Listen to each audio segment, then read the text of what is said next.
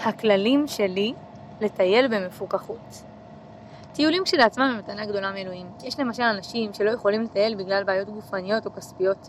טיולים יכולים להרחיב אופקים, לתת השראה, להכיר מקומות חדשים, אנשים חדשים וארצות חדשות.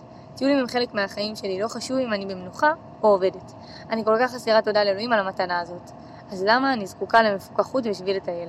קודם כל, מפוקחות מאפשרת לי להגיע למטרות ולפתור את המשימות שהצבתי לעצמי בתחילת כל טיול. זה לא משנה אם אני בחופשה או בנסיעה עסקית. טיולים הם חסרי משמעות בלי מפוקחות, וטיולים במחלה זה בזבוז זמן. דבר שני, מפוקחות עוזרת לי ליהנות מהטיול בצורה מלאה. טבע, חיבור עם אלוהים, אחדות עם אנשים, חוויות חדשות, כל הדברים האלו הם תענוג והחלמה.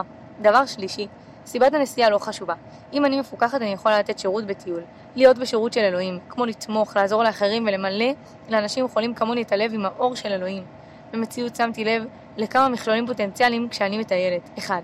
לפעמים אני חושבת שכשאני בטיול, במיוחד אם זה טיול שקשור למנוחה, מותר לי לדחות את כל המטלות שלי, כולל התוכנית, ולחזור אליהם אחרי שנחתי כמו שצריך. העיקר לא לדאוג לשום דבר. עם זאת, זו דרך בטוחה לשימוש. אז אני צריכה לתרגל היטב את צעדים 9 עד 12 כשאני בחופשה. 2.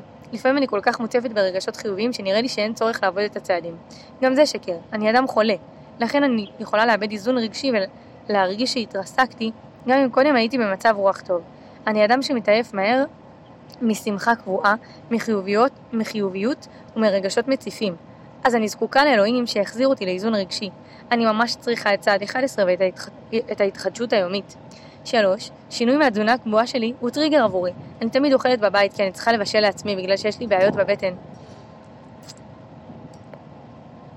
כשאני אוכלת בחוץ, אני שוכחת את הצרכים שלי ומתחילה לאכול מזון מהיר ומזון מוכן מראש שזמין בחנויות, מזון מטוגן ומלא במלח ושמן. אני מתחילה לאכול מתוק בלי הגבלה, דבר שאסור לי. כתוצאה מכך אני מרגישה רע, מתחילה לכעוס, כמהה לתאווה, כועסת, עצבנית ומרגישה לא נוח. זה מצב מסוכן בשבילי, לכן כשאני בטיול אני צריכה להקשיב לגוף שלי בכל רגע ולדאוג מראש למזון ולמקומות בהם אוכל. 4. טריגר נוסף עבורי הוא לשמוע בכל מקום מוזיקת פופ שאני לא שומעת בבית כי מוזיקה כזאת היא רעילה עבורי. בעבר התביישתי והרגשתי לא נוח במצבים כאלו. היום אני מחייכת ומבקשת לכבות את המוזיקה. אם מסיבה כלשהי אני לא יכולה להימנע ממוזיקה רעילה, אני מתפללת ותוך כדי התפילה אני מבטיחה בסיטואציה מנקודת המבט של... מביטה בסיטואציה מנקודת המבט של אלוהים ופשוט מסתכלת מבחוץ על מה שמתרחש. אלי, עזור לי להתייחס לכל המוזיקה הזאת ולאנשים שמקשיבים לה בסובלנות וחמלה. הפסקתי לראות טלוויזיה לפני עשר שנים, כי הרוב המוחלט של המידע שראיתי שם היה רעיל עבורי. 5. לפעמים אני מוקפת באנשים רעילים מאוד שמשתמשים בשפה פוגענית, מתנהגים בתוקפנות וכולי. אני צריכה להתפלל בשבילם ובשביל, ובשבילי, כדי לא להגיב לתוקפנות שלהם וכדי לא להפוך למקור שליליות. ובנוסף, להימנע מנזק שאני יכולה לגרום לאנשים האלה. במצבים מורכבים אני כותבת לספונשר, לספונסרית שלי או לשותפה שלי להתח, להתחדשות היומית. לפעמים אני מבקשת ברכה מהאחיות שלי בקבוצת אנשים. אלה דברים שאני עושה גם אם אני רק נוסעת ברחבי עיר המגורים שלי. 6. עוד דבר חשוב הוא שכשאני מטיילת סדר היום שלי משתנה. אני לא יכולה להרשות לעצמי לא לישון מספיק, לאבד תחושת זמן או לא לשים לב למצב עכבר. אלא אלה רגעים שאני זקוקה לתוכנית. אני צריכה לעצור את כל העומס של המשימות, להאט ולשאול את אלוהים מה הצעד הבא שעליי לעשות כדי לחיות את היום הזה איתו. כשיצאתי לחופשת ראש השנה, לא שמתי לב שהפרתי את הכללים שלי יום אחרי יום, התכתבתי הרבה בטלפון, הלכתי לישון מאוחר, אכלתי יותר מדי מתוק, שתיתי קצת אלכוהול כדי לא להעליב אחרים וכדי לרצות את עצמי.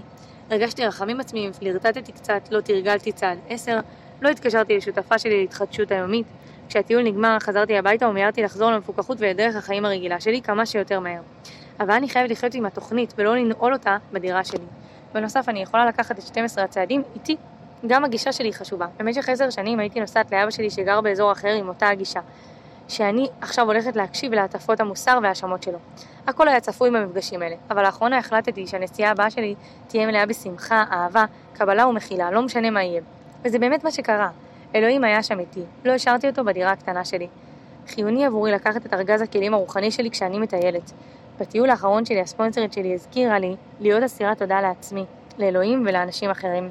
אני תמיד שוכחת את זה, לכן אני יכולה למצוא את עצמי סובלת כי חסר לחם, או מתלוננת שהשמש לא זורחת חזק מספיק, אבל כשאני כותבת רשימה של אסירויות תודה, אני מרגישה שהחיים נצבעים בגוונים חדשים והלב שלי מתמלא אור ואהבה. הכוח העליון שלי והתקווה שלי יכולים לעשות פלאים. לא משנה איפה אני נמצאת. אם אלוהים נמצא בתוכי ואני מסיימת את העקרונות הרוחניים בכל תחומי חיי, אז לא רק שאהיה מאושרת, אהיה גם מוכנה לשרת את אלוהים ולהיות לעזר לאנשים אחרים שבאמת צריכים את זה. וורה איי, נובוסיבירסק, רוסיה.